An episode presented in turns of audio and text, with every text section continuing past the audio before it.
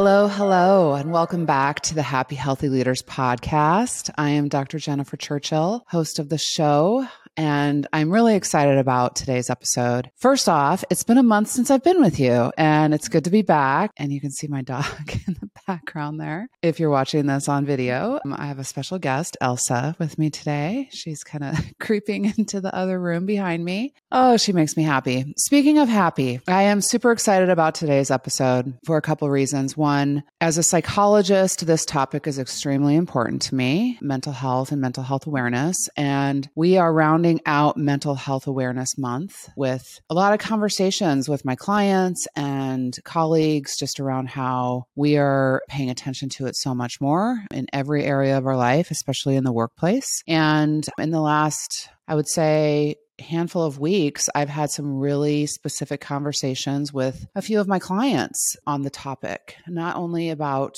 how they are doing in terms of their mental health and, and wellness, but also how their employees are doing. My dog is squeaking in the background. and I just hate to take the toy away from her. Okay, so we're just going to go with it because this is my real life that I'm dealing with here. I may not be Mel Robbins yet, but I want to be as real and authentic as possible. And who, and of course, I don't actually want to be Mel Robbins. I want to be Jennifer Churchill, Dr. Jennifer Churchill here. So we will just deal with my dog squeaking her toy in the background for a minute. She'll she'll get tired. This is my real life every day when I'm working with clients.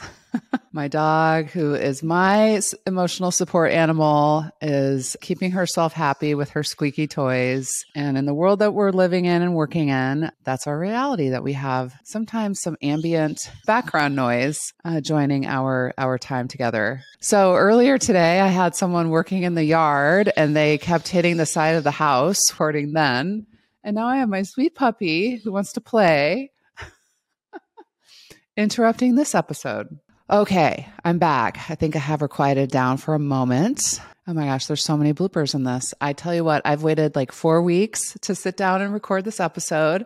And when I do, it life happens, right? So we're just going to roll with it. So today's topic is how delegation, the dreaded D word, can actually positively impact the mental health of your employees. And we'll talk about why. So obviously, mental health is a very important topic. We've been able to raise the conversation more often and more readily in the workplace. And leaders are really paying attention to it for their employees more and more, not only for themselves, but also for everyone else around them. Because in the United States, one in five people are affected by some level of mental health, mental illness, and it can be of varying degrees. And so, in any room, one or more of those people in the room might be managing anxiety, depression and that is something that you know they have to really work through to hopefully they have that support team outside of their workplace to help them with and coping with their with their symptoms and how they manage their life around you know what comes up for them day to every day. But additionally there are certain activities that actually can impact mental health in a positive way at work. And one of those is delegation. I've had many conversations actually in the last 3 months around how to how to delegate more effectively with almost everyone I've been coaching. And I kept asking myself, you know, what is getting in the way right now of my leaders and some of my clients uh, that I get to work with getting a handle or being able to manage how to delegate in an effective way. Delegation is not done well by hardly anyone. It's there's not a class on it um, when you go to school, specific class. At least for me, when I was in my MBA program, I did not have a specific class dedicated just to delegation. There should be. Hopefully, there is now since I've matriculated from school. But it is a skill set that is it's not done well because it's difficult. It takes a lot of time. People tend to not want to engage in delegation activities for a few reasons. One, they think it could take longer to explain it or to teach it to someone else than it actually takes completing it themselves. And they, you know, they they want to feel indis- indispensable sometimes to their team, so they're, you know, kind of keep and hold on to specific knowledge. And oftentimes they just enjoy the work and want to, you know, don't want to assign it to anyone else. Oftentimes too, especially with everyone being really stretched right now in terms of resources and in every aspect, um, especially in org- industries that are changing and evolving and being affected by our economic times right now, by the macroeconomics of the world we're living in. They don't want to put more on someone else's plate, so they they tend to feel guilty about it. But then there's also the, just that confidence and trust that sometimes they don't have in those around them to necessarily hand off a project that's extremely important for for them to actually follow through on for their boss and their leader. And sometimes they just feel like they're the only ones that can get it done right. So all of those things can get in the way and affect someone's ability to delegate well. But delegation, when done well, and I'll get into a couple tips specifically to help improve your awareness around delegation and how to do it well in a moment, can actually impact the mental health of everyone around you for a few different reasons. One, when you're engaging in an activity such as coaching and teaching, a new behavior or a new project or program, it creates that just simply that engagement between two people. It does a couple things emotionally and mentally. It create, you know, when you're having that kind of coaching conversation, you feel engaged in, you feel empowered, you feel um, there's a relationship that's building there. Trust and warmth can exist if that relationship, if that place, that relationship is a safe place for those two people. And so oxytocin is released. It is the between the two people and just increased connection is felt when you have that relatedness between two people and an engagement around a task that actually is dedicated towards achieving something. It increases the trust. It increases that warmth and trust variable, not only from just the awareness of it happening, but biologically, you are able to impact that connection. In addition to that, when you're able to achieve something together through delegating through someone else, achievement for that person, but also achievement for you, then we also release dopamine. We have a dopamine hit, and that achievement around accomplishing something is a positive reinforcer. And so there's those natural mechanisms in our body that actually can help protect us and help boost our mental health. And and so just engaging in a delegation relationship increases positive you know the positive effects on someone's mental health and wellness. Again delegation done well. And so when when I say that, what what I also am seeing in a lot of my, many of my conversations right now with some clients is that they're they're really kind of taking a step back from wanting to delegate because of a lot of change that's occurring either whether that's in their industry or the macroeconomics in the, of the environment are affecting their confidence and wanting to hand things off to their team members. And so they're they're they're kind of pulling away from the activity a little bit more which only increases their stress levels which increases their mental health but it also impacts that relationship between them and their direct reports in the in the sense that when people feel others pulling away that can impact trust in both directions. And so when we um, have a misplacement of a loss of potential trust or engagement in a relationship, that can absolutely affect our mood and our, our thoughts, the cycle of how we think, which ultimately impacts our mood and our emotions, which then obviously impacts our mental health and wellness.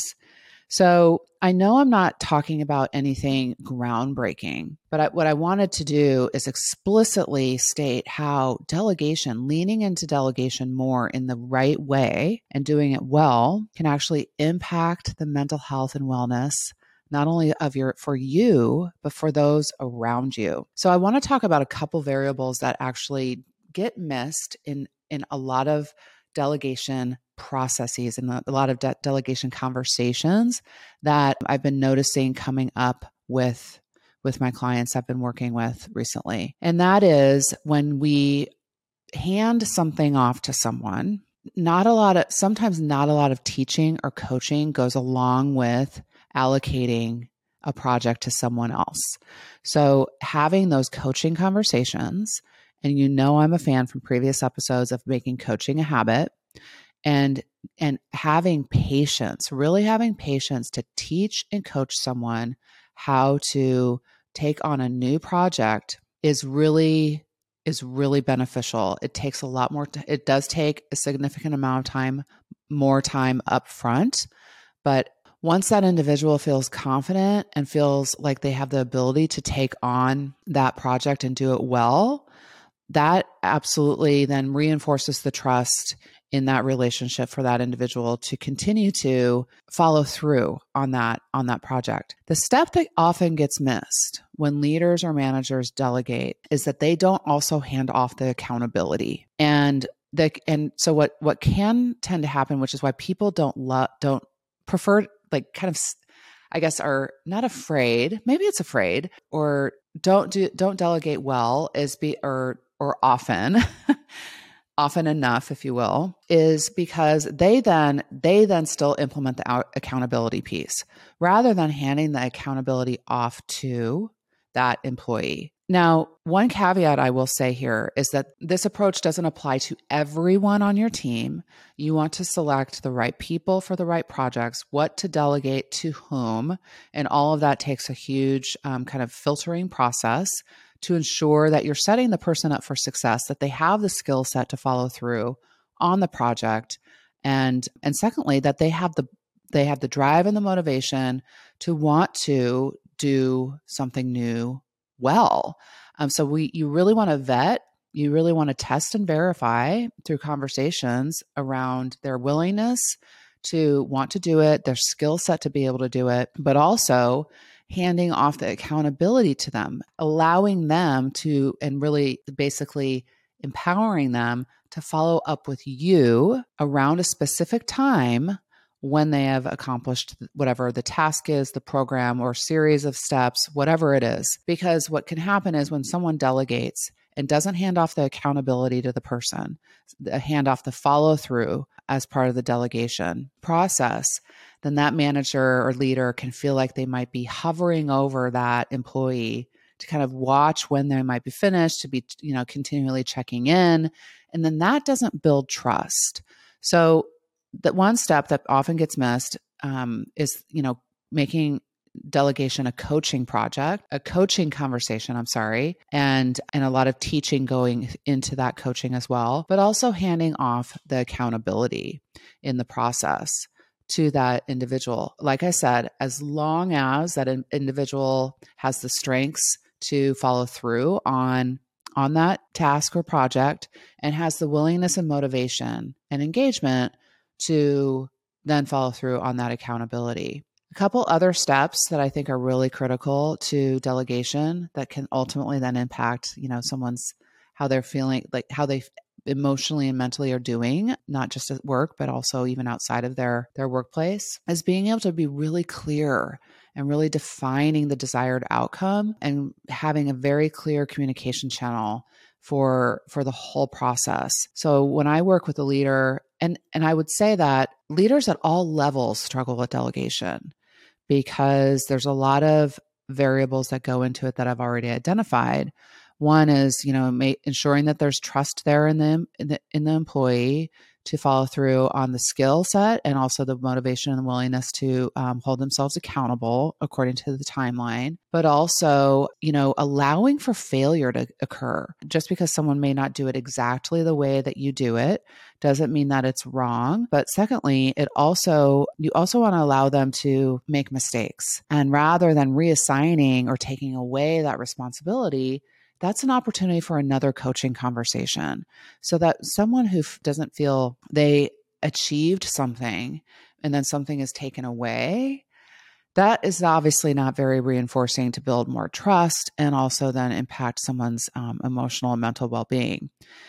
And this all goes uh, hopefully without saying that this is this is a dynamic between a vetted relationship where trust exists. This isn't someone brand new to your team, let's say, that you've had time to kind of observe and verify their their abilities, but also to really ensure that they have the character and the willingness that you can trust them to follow through. And that takes a little bit of time. So it's not a brand new relationship either. Um, and allowing for patience to occur in the dynamic, you know, being allowing failure and allowing for patience to occur to, to live in the, in the relationship. And patience requires practice, especially for high performers, because high performers want things done really quickly and really, and done really quickly, usually really well and almost as as exactly right as they would like it to be. But also, high performers tend to be really busy. So, on the end of a project or a task, there needs to be feedback. There needs to be a, a, a, feedback loop that goes along with the delegation process. And all of that takes points of contact, that takes real live conversations, ideally done in person. Oxytocin and dopamine exchanges and releases don't, I mean, oxytocin exchange and releases can occur over over in virtual environments not as well as it can in person. I will make a little note, kind of a trivia tidbit if you will. If you have a dog, they also have the ability to re- release oxytocin. So if you are needing that kind of oxytocin release when you're Eh, you know, engaged in an activity such as taking on a new task or whatnot, pet your dog, look into their eyes. There's an exchange there too. Cats have less of an oxytocin release than dogs do. Just I will make that point. So they have some, but not as much. a little levity there in the middle of this, you know, serious delegation conversation. So on that note, I know I'm connecting two kind of unseemingly paired concepts, topics together, how delegation can impact mental health. But I want everyone to see how having those types of engagements, allowing people to achieve, allowing people to receive feedback, connecting with one another is one of the most healing ways we can feel better emotionally and mentally, especially when we're at work. And that is through, you know, having a very like well thought out, very caring, very clear delegation process is something that leaders I would I would hope that leaders really strive to work on more and more because it can have so many more impacts than we realize. We're so afraid of delegating sometimes or even being delegated to because of the you know connotations of it's more work to give someone or I'm just getting there I'm getting dumped on. But if the delegation process is done well, we can we can totally reframe the perspective on delegation and it, it can impact someone's mental health and wellness in a positive way. So, with that said, I just want to thank you for showing up for today's solo pod. And I will be back with another episode next month probably with my podcast producer, Nick Kastner. And please give me some feedback. Let me know um, if you have any questions or if there's any specific questions that you would like to have me address in the upcoming episodes or topics to address in upcoming episodes, you can go to um, my website, which is in this text of this podcast episode, and send me an email there on my contact page. And otherwise, you can email me at jennifer at jenniferchurchill.com. And I'd love to hear from you. And that is our episode of the month. And I will be back with you all next month for a new episode. So thank you so much for showing up. And please share this episode if you found it helpful with others. And I look forward to seeing you on the Happy Healthy Leaders podcast with Dr. Jennifer Churchill in the next episode. Take care. Bye bye.